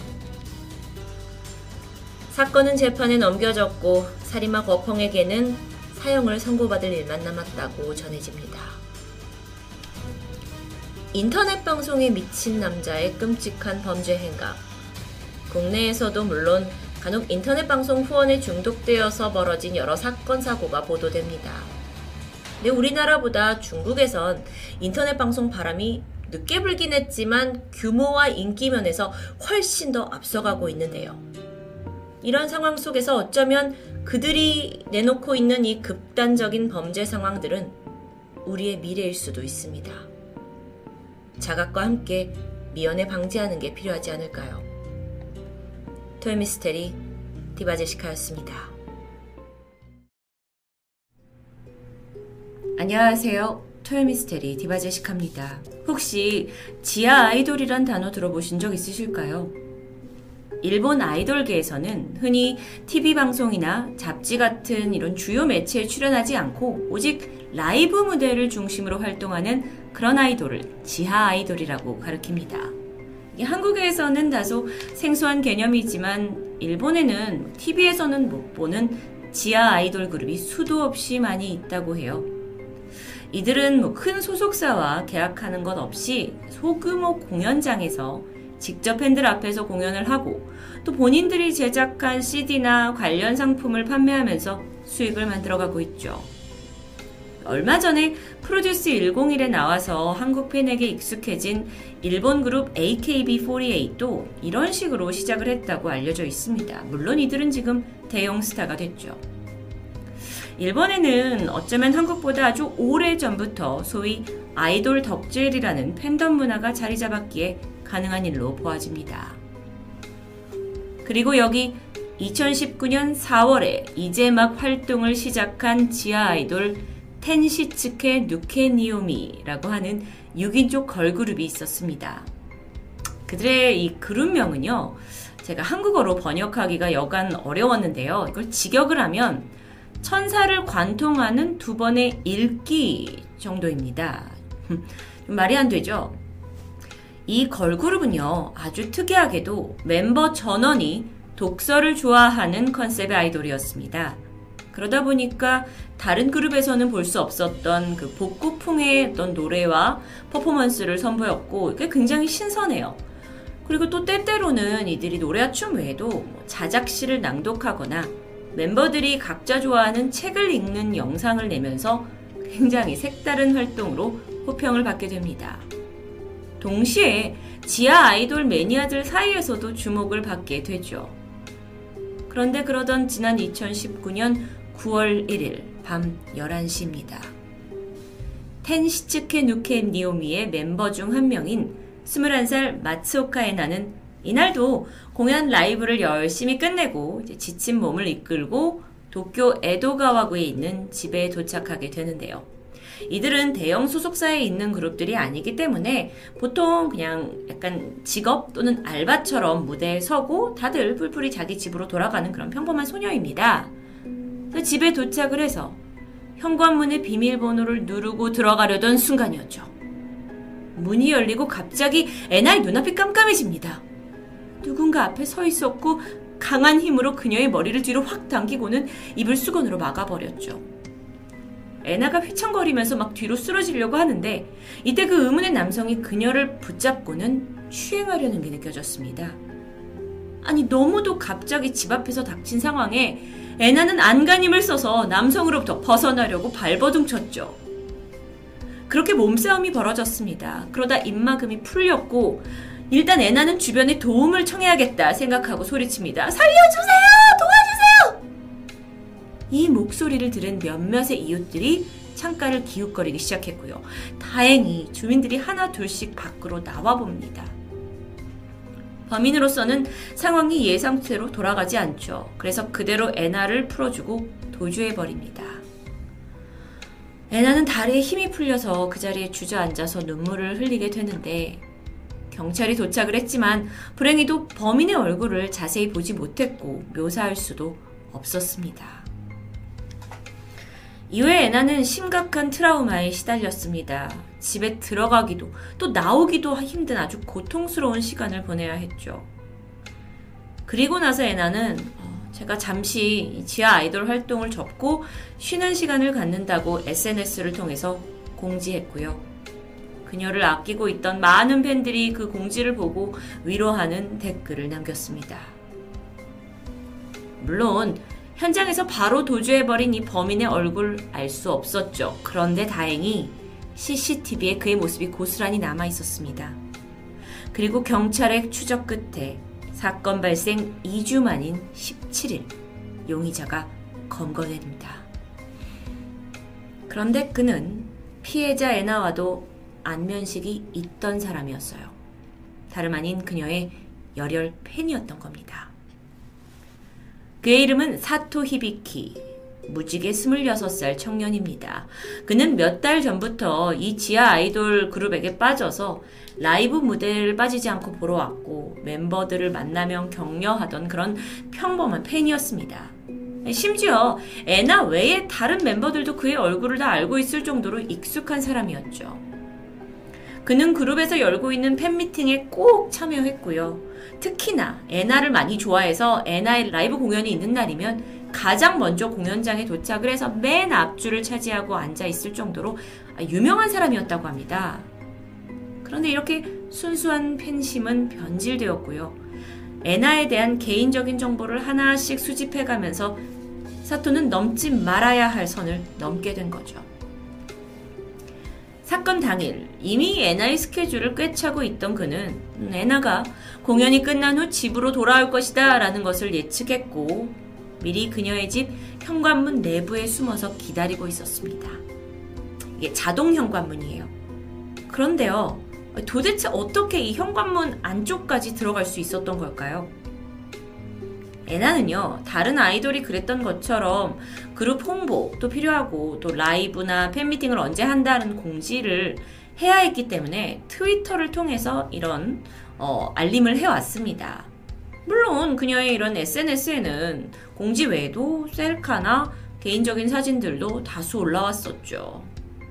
그런데 열혈 팬이던 사토가 트위터와 SNS의 모든 게시물들을 하나하나 샅샅이 살폈고 정보를 캐나가기 시작합니다. 우선 그는 에나의 뒤로 보이는 지역의 어디인지를 예측하기 위해서 어떤 방법을 썼냐면 구글 맵에 스트리트 뷰를 켜서 여기 이 그 모양과 비슷한 역들을 찾아내요. 그리고 역 주변의 모습을 사진과 하나하나 비교를 했고 마침내 집으로 추정되는 곳을 파악해냅니다. 그리고 역 근처에 숨어 있었어요. 그리고 귀가하는 애나를 역에서부터 몰래 따라가면서 어떤 건물로 들어가는지도 알아내게 되죠. 그런데 이 소름 끼치는 스토킹은 여기서 끝나지 않았습니다. 보통의 팬들이라면 내가 좋아하는 아이돌의 사진과 영상을 보면서 공감하고 소통을 할 텐데 사토의 관점은 달랐죠. 애나가 올린 사진 중 동공을 확대해서 아주 작게 보이는 풍경을 분석해서 그녀가 살고 있는 위치를 분석하기 시작합니다. 아니, 정말 소름 끼치는데요. 이 생방송할 때 보이는 커튼의 위치, 그리고 거기서 빛이 어떻게 들어오는지 어떤 시간대에 따라서 이거를 다 파악을 해서요. 이걸 가지고 그 그녀가 살고 있는 건물 중에서 어떤 방에 그녀가 살고 있는지를 하나하나 비교해 간 거죠. 그러니까 뭐 낮에 12시에 해가 이렇게 들어왔다 그러면 그 방향이 나오잖아요. 그래서 결국 그녀가 사는 집을 추정해 냅니다. 그리고 또 하- 확인 작업을 해요. 애나가 집에서 라이브를 하고 있었다 그래요. 그래서 팬들과 막 소통을 하고 있었는데 이미 어느 건물에 어떤 곳인지는 알고 있잖아요. 근데 정확히 하기 위해서 그 모든 객실의 벨을 누릅니다. 띵동, 띵동. 그리고 라이브 방송에서 그 벨소리가 나는 그 집이 NI 집이다라는 것을 알아낼 수 있었던 거죠. 이게 단순히 귀신 이야기보다 저에게는 더욱더 무섭게 느껴지는데요. 현실에서 충분히 있을 수 있는 이야기이기 때문입니다. 아니, 그럼 도대체 이 사토는 어떤 사람이었을까요? 중학교 시절부터 남다르게 아이돌에 빠져 있었다고 합니다. 그가 검거됐다는 소식을 들은 한 동창이 걔가 원래 중학교 때부터 유명했다라고 전했는데요. 특히나 어렸을 때는 나카자와 쇼코라는 이 가수의 팬이었는데 이걸 온 학교가 다 알 정도여서 사토라는 사람을 몰라도 아 걔 나카자와 쇼코 팬 이렇게 그 아이를 인식했을 정도였다고 해요. 심지어는 어머니와 둘이서 콘서트를 갔다 올 정도로 열혈이었다라는 소문도 있었다고 합니다. 그런 샤토가 성인이 된 후에도 아이돌에 대한 집착과 팬심을 쉽게 저버리지 않았고 이 그룹 저 그룹 옮기면서 아이돌 덕질을 해오다가요 몇 달 전에 새로운 대상을 만나죠. 바로 지하 아이돌 텐시츠 누케니움이었습니다. 사토는 그 중에 애나에게 집착을 했고 결국 이런 범행을 저지르게 된 거죠. 그런데 피해자 입장에서 생각해보면요. 이 일은 애나로서는 이제 다시는 대중 앞에 서는 것 자체가 공포스러웠을 수 있는 트라우마입니다. 그런데 이 상황에 사토는 과연 죄책감을 느끼기나 했을까요? 며칠 후에 애나가 SNS 공지를 올렸죠. 하, 끔찍한 사건이 있었고 당분간 쉬겠다. 라는 글에 사토가 댓글을 남겼습니다. 그때는 검거되기 전이었죠. 걱정된다, 유유. 잘 쉬고 와. 복귀할 때까지 계속 기다릴게. 아무것도 몰랐던 그 지하 아이돌 애나는 이런 댓글을 보면서 어쩌면 고마워하고 위로받았을 수도 있습니다. 재판이 열렸습니다. 사토의 변호사 측에서는 아 사토가 아이돌 팬미팅에 참가할 돈이 바닥이 나서 자포자기 했고 그 거기서 저지른 우발성 범행이라고 주장을 했죠. 그리고 지금은 뭐 반성하고 있으니까 집행유예로 사회 갱신시켜 달라라고 법정을 설득합니다. 그런데 뭐 언론에 따르면 그 어떤 설득의 과정이 그렇게 반성하고 있는 것처럼 느껴지진 않았다고 해요. 반면 피해자인 애나는 전두번 다시 저 사람이 제 앞에 서지 않게 해달라 너무 무섭다라고 호소하면서 엄벌을 요청합니다. 결국 일본 법정은 물론 사토가 자신을 주체하지 못하고 벌어진 일이다. 하지만 이건 계획적인 범행이고 자신의 집 현관에서 이렇게 습격을 당한 피해자의 고통은 상당히 큰 것이다. 라는 걸 감안해 그에게 징역 2년 6개월을 선고합니다. 사건 이후에 애나는요, 더 이상 SNS 업데이트를 할 수 없었죠. 그리고 소속사가 그녀를 대신해서 지금 애나가 정신적 피해가 크다고 말합니다. 그리고 얼마 후 본인의 트위터를 통해서 내가 사람들 앞에 다시 설 때까지 더 성장해서 돌아오겠다라는 말을 남겼는데요. 사진을 보시면 지난 2019년 12월 30일 그녀의 계정에 올라온 글입니다. 미안하다라는 말을 연속해서 외치고 있는 안타까운 모습. 그녀가 아무리 대중의 사랑을 받는 스타라고 해서 정말 이 모든 일이 미안할 상황이었을까요? 핸드폰이 요즘 점점 좋아집니다. 그런 기능 덕분에 우리의 SNS 화질은 더 고화질이 됐고 어디서든 라이브 스트리밍이 가능해졌죠. 하지만 한편으로는 예상 못할 부작용도 겪고 있는데요. 일명 디지털 스토커. 저 또한 인스타나 유튜브로 저의 여러 가지 삶을 공유하고 있지만 그게 독이 되어 돌아올 수도 있다는 아찔한 생각이 들었습니다. 그리고 실제로 저도 유튜브를 통해 집을 공개했던 영상을 보시고 저희 집 아파트 경비실까지 찾아와서 협박 편지가 담긴 봉투를 두고 가신 그분도 있었죠. 결코 남일처럼 느껴지지 않습니다. 여러분이 유명한 사람이 아니라고 해도 당신의 SNS를 통해서 언제든지 개인정보는 흘러나갈 수 있습니다. 토요미스테리 디바제시카였습니다.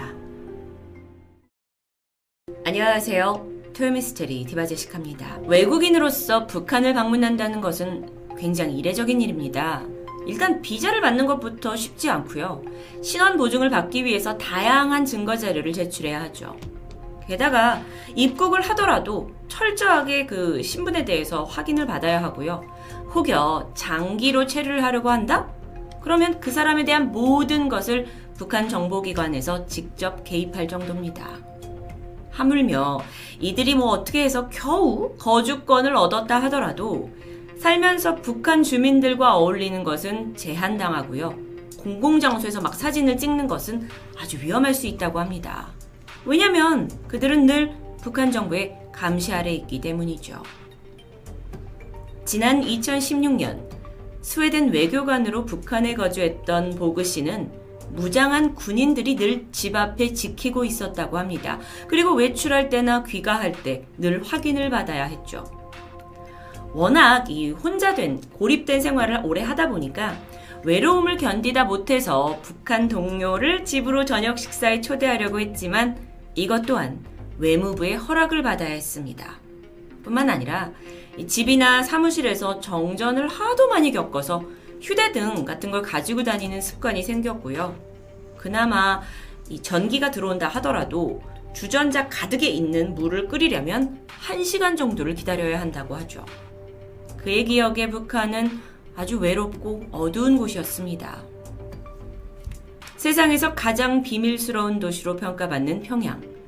그런데 외국인 신분으로 꽤나 자유로움을 누리면서 전 세계 주목을 받았던 사람이 있습니다. 그의 이름은 바로 알렉 시글리. 호주 출신의 알렉은 호주와 중국의 혼혈아예요.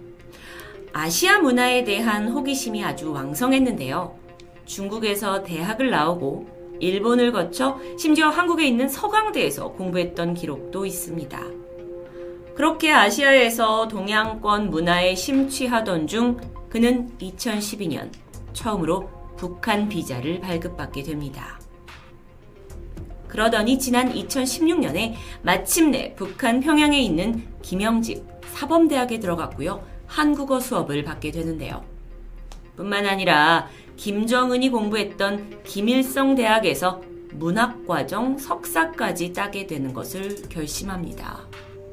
초반 북한 당국에서는 아니 외국인이 김일성대에 공부하는 것을 결코 쉽게 허락하지 않았을 텐데요. 하지만 알렉이 김영직 사범대학교에서 이제 사귀어뒀던 이 북한 친구들의 도움으로 신임을 얻게 되는데 결국 그가 믿을 만한 외국인이다라는 게 확인되면서 입학이 허락된 겁니다. 추 밝혀진 바에 따르면요. 외국인이 김일성 대학에 들어가기 위한 어떤 공식적인 방법은 없다고 합니다. 그가 어떤 평판을 가지고 있는지가 사실상 합격의 최대 변수인데요. 현지 북한 친구들이 그의 신원을 충분히 보증해 주고서야 대학에 입학할 수 있었던 거죠. 이후 2018년에는요, 아예 북한으로 이주를 하게 된 알렉이 외국인들의 북한 여행을 돕는 여행사 통일 투어를 설립하게 되고요. 평양에서 또 일본인 아내를 만나 결혼식을 올리게 됩니다. 그는 호주 신문 인디펜던트 오스트레일리아에서 미국 트럼프 대통령에게 보내는 메시지를 싣게 되는데 북한에서 열리는 자신의 결혼식을 제발 핵무기 따위로 망치지 말아달라 라고 이야기를 하면서 아, 당신이 김정은과 잘 지내는 것을 고려해봐야 한다라는 편지가 기사화된 적이 있습니다. 북한에서 결혼을 한 후 알렉은 그의 일상을 좀 더 적극적으로 공유하기 시작합니다. 호주 신문을 통해서 자신이 북한에 있는 유일한 호주 거주자라고 하면서 이 자신이 다니고 있는 김일성 대학에서 3명밖에 없는 유학생 중한 명이라고 소개하기도 했죠. 나머지 학생들은 캐나다, 스웨덴 국적이라고 합니다. 여러분도 보시다시피 그는 이렇게 공공연하게 북한에서의 삶을 SNS를 통해서 공개했죠. 북한 현대문학 석사 과정을 대학에서 이수를 하고 어, 그 논문 주제가 북한의 젊은이들의 어떤 사랑에 대한 이야기였대요. 그러면서 어, 단편, 중편, 뭐 소설들을 공부했다고 합니다. 흥미롭죠. 그는 이런 식으로 자신의 사생활의 내용을 트위터를 통해 전 세계에 공개하는 게 허락받은 사람 중에 한 명이었습니다. 이후에 음, 그가 트위터에 공개한 내용에 따르면 한 학기 외국인 유학생의 학비는 약 3,500달러, 그러니까 400만 원 정도였고요. 기숙사비도 있습니다. 한 학기에 1,400달러, 그러니까 180만 원 정도죠. 소소한 일상도 있었습니다. 기숙사 식당에서는 아침은 주지만 점심은 유학생들끼리 평양 시내에서 해결했다고 합니다. 이렇듯 알렉의 트위터는요, 그동안 우리가 몰랐던 북한의 소소한 것들을 리얼하게 간접 체험하게 해주는 도구가 되었습니다. 좀 더 살펴보면, 북한 대학생들에게는 이렇게 정해진 표준 머리 형태가 있다고 합니다. 다행히 유학생의 두 발은 자유로웠는데, 인터넷 사용에 있어서도 북한 학생들은 어, 접속에 제한을 당하긴 하지만 외국인은 구글과 트위터 접속이 가능합니다. 다만 북한 대학생들이 사용하는 그 국내, 그러니까 북한 내 네트워크에는 외국인들이 접속할 수 없었죠. 북한에서는 소셜 미디어를 금지하고 있습니다. 그럼에도 불구하고 특이하게 알렉은 어떤 외국인 특혜를 받아서 SNS 계정이 허락받아서 트위터와 블로거에다가 계속 일상과 그 비디오까지 공유하게 되는데요. 알렉에 따르면 평양에서 최근 지하철역을 신설했는데 이 사진을 보시면 아주 깔끔 모던하게 지어진 모습을 볼 수 있었습니다.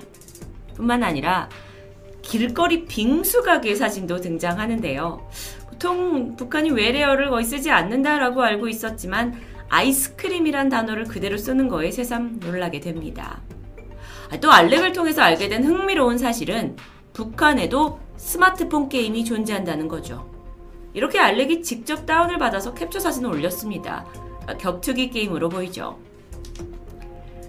전 세계에서 가장 폐쇄적인 국가 중 하나인 북한에서 외국인이 가이드도 없이 자유롭게 평양 지하철을 타고 거리를 활보하면서 길거리 음식을 먹는 모습은 정말 낯설게만 느껴집니다.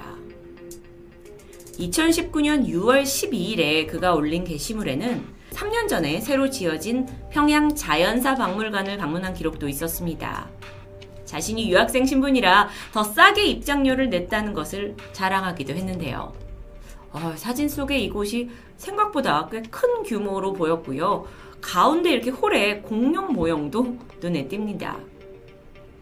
물론 여러분, 북한을 방문하려는 외국인은 덜어 있었습니다. 하지만 이들이 북한을 돌아다닐 때는 항상 현지 가이드와 함께 움직여야 한다는 엄격한 룰이 존재하죠. 그런데 이거에 비해서 유학생인 알렉은 꽤 유연한 혜택을 받고 있습니다. 혹시나 어떤 위협을 받는 건 아닌가 싶지만 그는 자신이 살면서 한 번도 북한으로부터 위협을 받은 적이 없다고 하죠. 심지어 2019년에는 설날에 북한에서 비행기 타고 호주로 가서 가족들과 시간을 보낸 후에 다시 북한으로 돌아가기도 했습니다. 북한에서 가장 큰 명절인 김일성 생일에 초대받기도 했죠. 이 모든 내용은 그의 블로그와 트위터를 통해서 공개됐습니다. 그런데 이렇게 유례 없는 행보를 보이던 알렉의 끝이 좋지 않았는데요. 갑자기 자신의 SNS에 동물원 관련 글을 올린 직후부터 연락이 두절된 겁니다. 호주에 있던 그의 가족과 친구들은 연락이 안 된다, 행방불명 됐다 라고 밝히게 되는데, 어, 무슨 이유인지는 정확히 알지 못하지만 그들이 주장하죠. 이건 북한에 억류된 거다. 자, 부- 가족들이 이렇게 안타깝게 발을 동동 구르고 있을 때였습니다. 호주 정부가 나서게 돼요. 하지만 호주와 북한은 적대적인 관계이기 때문에 또 대사관도 없어요. 그 정부가 할 수 있는 일이 없습니다. 그러다가 익명의 소식통을 통해서 미국의 이 BO, VOA라는 방송에서 북한이 그를 체포했다라는 것이 보도되죠. 전 세계가 주목한 이 소식에 북한에서도 어떤 입장을 내놔야 할 텐데요. 북한 매체는 알렉이 인터넷으로 반공화국 선전 행위를 하다가 단속됐다라고 전하면서 그가 적대적인 언론에다가 사진과 비디오를 주었다라고 주장합니다. 자, 그러니까 이제 누가 나서게 되냐? 북한에서 유일하게 대사관이 있는 스웨덴 정부가 나서서 특사를 파견했고요. 북한 당국과 협상을 진행하게 되죠. 그러면서 알렉은 체포된 지 10일 만에 석방됩니다. 그리고 바로 북한에서 추방당했죠. 이후 중국 베이징으로 도착한 그는 아내가 있는 일본으로 가게 되는데 공항에 기자들이 몰려들었습니다. 하지만 그는 어두운 표정은 아니었고요. 자신은 그저 행복하고 감사하다라는 말만 남긴 채 일본으로 가게 됩니다. 기자들이 궁금했던 북한에 왜 억류되었는지 당신의 입장이 뭐냐에 대해서는 그 당시엔 입을 닫게 되는데요. 이후에 시간이 지나서 트위터를 통해서 북한이 말한 대로 내가 무슨 반공화국 선전 행위를 한 스파이다? 라는 사실은 거짓이다라고 부인했습니다. 단지 자기가 올린 건 정말 뭐 인터넷에 다 공개된 그런 사진들 뿐이고 이 공개된 내용을 일부 어떤 언론에 제공했을 뿐이라고 전했는데요. 그가 올린 사진 중에 이 탱크 모형 장난감이 있었다고 합니다. 그런데 북측에서는 그 행위가 군사적인 간첩 행위라고 간주한 것으로 보입니다.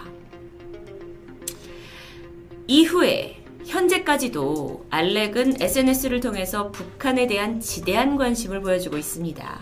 자신을 북한 오타쿠라고 부르면서 평양의 삶을 그리워하는 모습도 있었죠. 영국 BBC에 따르면 북한에 있는 외국인은 크게 두 그룹으로 나눌 수 있습니다.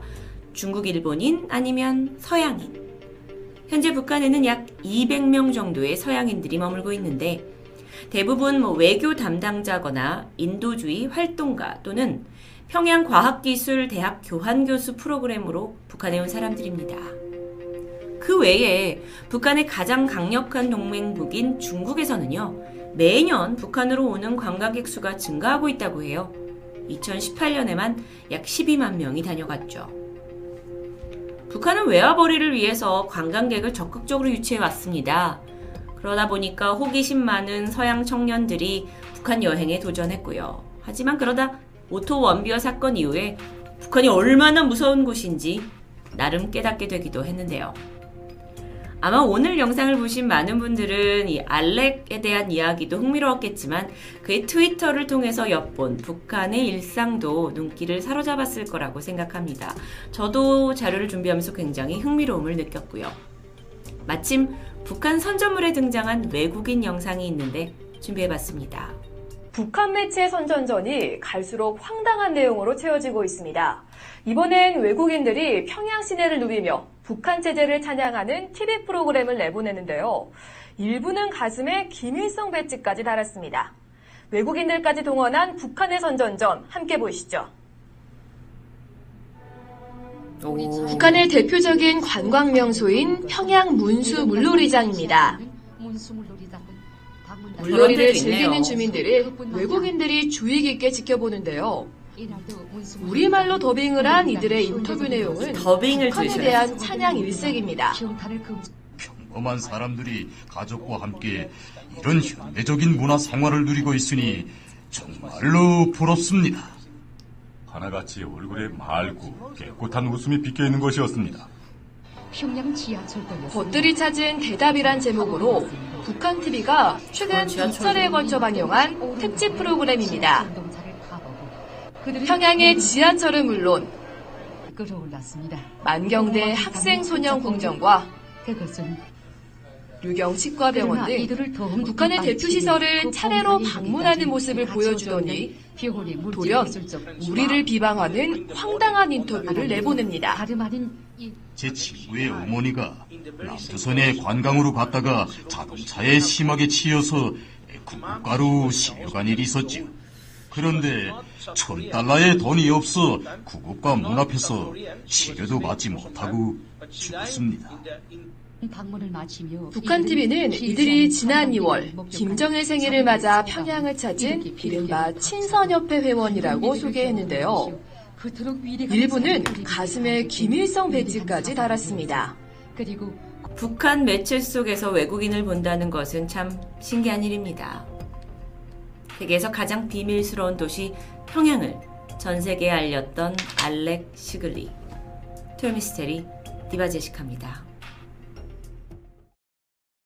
안녕하세요. 토요미스테리 디바제시카입니다. 2017년 10월 중국 저장성에 살고 있던 24살의 여성 료 씨. 그녀는 잡지와 달력 표지 모델로 일하고 있었지만 워낙 수입이 불안정해서 고민을 하던 차 인터넷 생방송을 만나게 됩니다. 그 당시 중국 1인 미디어 시장은 무섭게 성장 중이었는데요.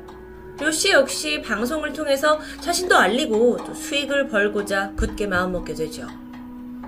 그녀가 선택한 컨텐츠는 라이브 커머스였습니다. 실시간 방송을 통해서 제품을 판매하는 과거 홈쇼핑과 유사하지만 좀 다른 특징이 있다면 소비자와 쇼호스트가 즉각적인 소통을 할 수 있다는 거겠죠. 또 방송을 보다가 궁금한 걸 물어보면 바로 대답을 들을 수도 있고 또 채팅창 아래에 구매 버튼이 있어서 수익이 즉각 연결되는 장점이 있습니다. 류 씨는 중개회사와 상품 판매 계약을 맺었고 중국에 있는 온라인 최대 사이트 타오바오에 자신의 채널을 개설하게 되는데요.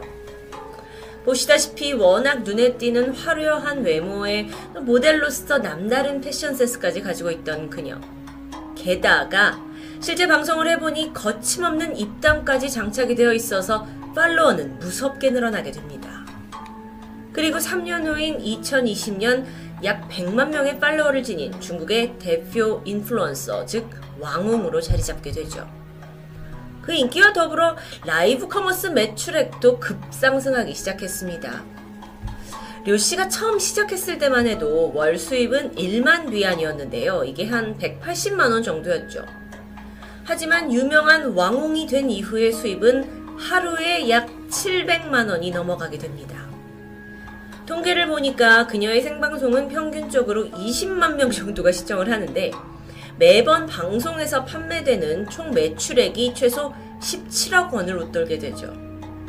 와, 상황이 이렇게 되니까 많은 업체들이 그녀에게 러브콜을 보내면서 판매를 요청하게 됐고요. 류 씨는 하루에 10시간까지 생방송을 늘리게 되면서 진행을 하죠. 점점 이 방송의 규모가 커지면서 아예 료 씨를 포함한 6명의 생방 전단 팀도 꾸리게 됩니다. 판매업자와 이 연결을 해주는 담당 자가 있어야 되고 또 생방송을 책임져주는 사람, 플랫폼 관리자, 또 소비자 담당자까지 저마다의 역할이 있겠죠. 이걸 보면 뭐 그야말로 웬만한 중소기업에 버금가는 그런 사이즈였습니다. 그러던 2020년 8월 28일 이날도 료 씨는 중국 항주시에 위치한 스튜디오에서 생방송을 진행 중이었습니다. 수십만 명이 지켜보는 가운데 의상들을 갈아입으면서 이 판매에 열을 올리기 시작했죠. 그런데 료 씨가 새 옷을 걸치고 포즈를 취하려는 순간 화면에 아주 낯선 장면이 포착됩니다. 한 남성이 갑자기 난입을 하더니 료 씨를 끌어내기 시작한 거예요. 그녀는 너무도 당황해서 자리에 얼어붙은 상태였죠. 혹시 팬이었을까요? 그 당시 장면을 잠깐 보시죠. 一名年入千万的网红主播利用直播平台带假 옷을 货， 갈아입고 而就在他直播过 있는데 程中， 누군가 粉丝们见证 들어옵니다. 了他落入法网的过程。近日，上海警方经过两个多月的缜密侦查，成功侦破本市首例利用网红主 그녀의 播 사무실 直播带 전체를 货形式 급습하는 对外销售 모습이죠. 假冒注册商标商品案。 아마 눈치채셨을 겁니다. 남성의 등에 보이는 글자 폴리스. 그는 중국 공안이었는데요. 생방송으로 이 모습을 보던 팬들은 충격적이면서도 그녀가 대체 무슨 죄로 연행되는지 궁금해졌습니다. 사건의 전말을 알아보니까 원래 가짜 진주와 가짜 명품 악세사리를 판매하던 업자 하 씨가 있었습니다. 하 씨는 점점 판매 실적이 저조하게 되자 새로운 아이디어를 떠올리게 되는데요. 타오바오에서 가장 핫한 왕홍 료 씨의 힘을 빌려보자는 것이었죠. 그리고 그녀와 모종의 거래를 이루게 되는데 가짜 명품 악세사리를 판매하는 조건으로 약속된 수입 분배 외에 고액의 출연료를 지급하겠다라는 내용이었습니다. 그렇게 성사된 생방송은 2시간 동안 진행이 됐고 하 씨는 여기서 무려, 무려 5천만 원의 판매액을 기록하게 되는데요. 생방송에서 료 씨가 이 가짜 상품을 사람들에게 판매하는 방식은 교묘했습니다. 브랜드 명칭은 절대 언급하지 않아요. 대신 그걸 떠오르게 하는 단어나 별칭으로 이걸 소개하게 되는 거죠. 예를 들어서 샤넬을 소개할 때는 샤넬, 뭐 디올을 얘기할 때는 디알처럼 교묘하게 이름을 비틀었습니다. 사실 정품보다 훨씬 더 저렴한 가격으로 판매가 되고 있기 때문에 당연히 사람들은 이게 위조 상품이라는 걸 뭐 어느 정도 짐작할 수 있었겠지만 실제로 주문을 해서 물건을 받아보면 뭐 포장과 가격표, 태그까지 아주 정교하게 작업된 제품들이었죠. 소위 뒷골목에서 거래되는 A급 짜가 물건을 생각하시면 될 텐데요. 물론 생방에서 이거 진품이에요? 라고 물어보는 시청자도 있었습니다. 그리고 그때마다 류 씨는 아 이건 판매용 독립 브랜드입니다 라는 아주 애매모호한 대답을 내놓게 되죠. 그러니까 이건 그녀가 전혀 이게 어떤 물건인지 모르고 판매했다는 부분이 아닙니다. 게다가 류 씨의 생방송 팀은요, 이 공안의 추적을 피하기 위해서 생방송이 끝난 후에 영상의 다시 보기와 구매 링크를 말끔히 삭제해버렸죠. 아주 조직적이고 치밀한 움직임이라고 볼 수 있습니다. 이런 방식으로 어, 왕홍 류 씨는 하씨, 그러니까 업자 하씨 외에도 무려 30군데와 계약을 맺고 위조품을 팔아온 것이 밝혀집니다. 이 료씨 일당을 지켜보고 있던 공안이 2개월 동안 계속 생방송을 모니터링하면서 증거를 수집해왔다고 해요. 그러다 마침내 스튜디오가 있는 사무실을 급습했던 겁니다. 안에 가보니까 가짜 명품 가방, 의류, 액세서리를 포함해서 총 3,000점의 위조품이 압수됩니다. 뿐만 아니라 이 현장에 있던 료 씨의 직원들도 즉각 체포가 되었고요. 료 씨와 계약을 맺었던 모조품 업체들, 이들까지 총 41명이 사기죄로 줄줄이 구속됐죠. 결국 료 씨는 재판을 거쳐서 3년 4개월의 징역과 7천만 원의 벌금을 선고받았습니다. 국내에서도 종종 벌어지고 있는 유사한 사건들이 기억이 납니다. 인플루언서를 통한 판매 시장이 워낙 커지고 있다 보니까 돈에 급급해서 소비자를 기만하는 판매 행위가 이루어지고 있고 게다가 그게 또 발견되면 뭐 어쩌라고 라는 반응으로 한 번 더 우리를 좀 뚜껑 열리게 하는 일들이 있었죠. 사실상 한국보다 시장이 훨씬 더 거대한 중국에서도 이런 건 빈번하게 발생합니다. 하지만 예상외로 중국 소비자들의 믿음은 여전히 굳건한 것 같은데요. 최근 한 중국 데이터에 따르면 내가 좋아하는 왕홍이 홍보하는 물건을 구매하는 고객들 중에서 70% 정도가 난 다른 곳에서 사는 것보다 왕홍 제품을 더 선호하고 있다 라고 말했고요. 그중 18.4%는 내가 좋아하는 왕홍이 판매하는 거라면 묻지도 따지지도 않고 구매한다 라는 의사를 밝혔습니다. 그러니까 왕홍 마케팅이 웬만한 TV 광고보다 이제 영향력이 훨씬 커져버린 시대죠. 그렇다 보니 이제는 아예 고객이 아닌 판매자를 낚기 위한 가짜 왕홍까지도 등장하고 있습니다. 지난 2019년 그그 3년 만에 엄청난 기술 개발 끝에 신규 스마트워치를 출시한 회사 위에슈 스타트업이었는데요. 어, 제품을 만들어 놓고 어떻게 홍보를 할까 생각을 하다가 유명한 왕홍을 섭외하기로 결정했죠. 그녀는 바로 380만 명의 팔로워를 가진 장유한이었습니다. 회사는 그녀에게 약 천만 원의 홍보비를 지급했고 그녀의 브이로그에 이 제품을 노출시키기로 했는데요. 브이로그가 나가고 나서 이 브이로그 영상만 360만 조회수를 기록했고 1200개의 댓글에 3000개 이상의 좋아요가 찍혔습니다. 꽤 기록이 좋죠. 댓글을 살펴보니까 어, 이 위에 슈 그 스마트워치를 내가 꼭 구매하겠다라는 댓글이 500개나 됩니다. 이걸 지켜본 회사는 아 정말 이번 마케팅이 너무도 성공적이었다 하면서 기뻐했는데요. 얼마 후 매출이 급증해야 하는 예상과는 달리 오히려 제품 판매량이 저조했습니다. 심지어 영상을 통해서 유입된 고객의 수를 알아보니까 충격적이게도 0명. 아, 아니 이게 어떻게 된 걸까요? 분명 360만 명이나 본 영상인데요. 게다가 제품을 사겠다고 막 500명의 댓글, 그- 그건 다 뭐였죠? 위에슈 회사는 어딘가 이상함을 감지했습니다. 그리고 장류안을 상대로 소송을 제기하게 되죠. 그리고 그 과정에서 아주 놀라운 사실이 밝혀졌습니다. 장류안은 진정한 왕홍이 아니었는데요. 그동안 돈을 주고 조회수와 댓글, 좋아요 개수를 조작해왔던 겁니다. 그리고 이런 내용은 그녀의 메신저에 고스란히 포착되어 있었죠. 아, 약 60만원 정도의 돈을 내면요. 조회수 3만 회와 1000개의 댓글을 보장한다는 소위 그 조회수 브로커와의 대화입니다. 결국 이런 사실이 밝혀지면서 장유아는 중국의 SNS 웨이보에서 아예 계정이 삭제되는 조치를 당했고요. 그런데 여기서 또 다른 웃지 못할 반전이 있었습니다. 그녀에게 홍보를 부탁한 기업 위에슈. 이들이 개발한 이 웨어러블 기기가 새로운 특허 기술을 적용했다면서 대대적인 홍보를 했지만 알고 보니 그건 존재하지도 않는 허위 특허였던 겁니다. 결국 이 사건은 과열된 시장에서 벌어진 사기꾼과 사기꾼의 대결 그리고 참극으로 마무리 짓습니다. 사진 속에 보시는 남자는 중국의 뷰티 전문 왕홍입니다. 일명 립스틱 킹으로 알려진 리자치. 팔로워 수가 무, 무려 4천만 명이나 돼요. 정말 슈퍼 왕홍 중에 한 명이죠. 그는 1분 만에 립스틱 14,000개를 팔아치우는 정말 이 라이브 방송계의 완판남으로 유명해졌는데요. 워낙 말재간이 좋아서 뷰티 상품 외에 다른 상품도 계속 판매를 하는 쇼가 이뤄지고 있습니다. 그러던 지난 2019년 10월 그가 타오방소 방송을 통해서 내놓은 한 생활용품이 큰 이슈가 되는데 이건 절대 눌러붙지 않는 후라이팬입니다. 라면서 리자치는 열심히 제품을 홍보해요.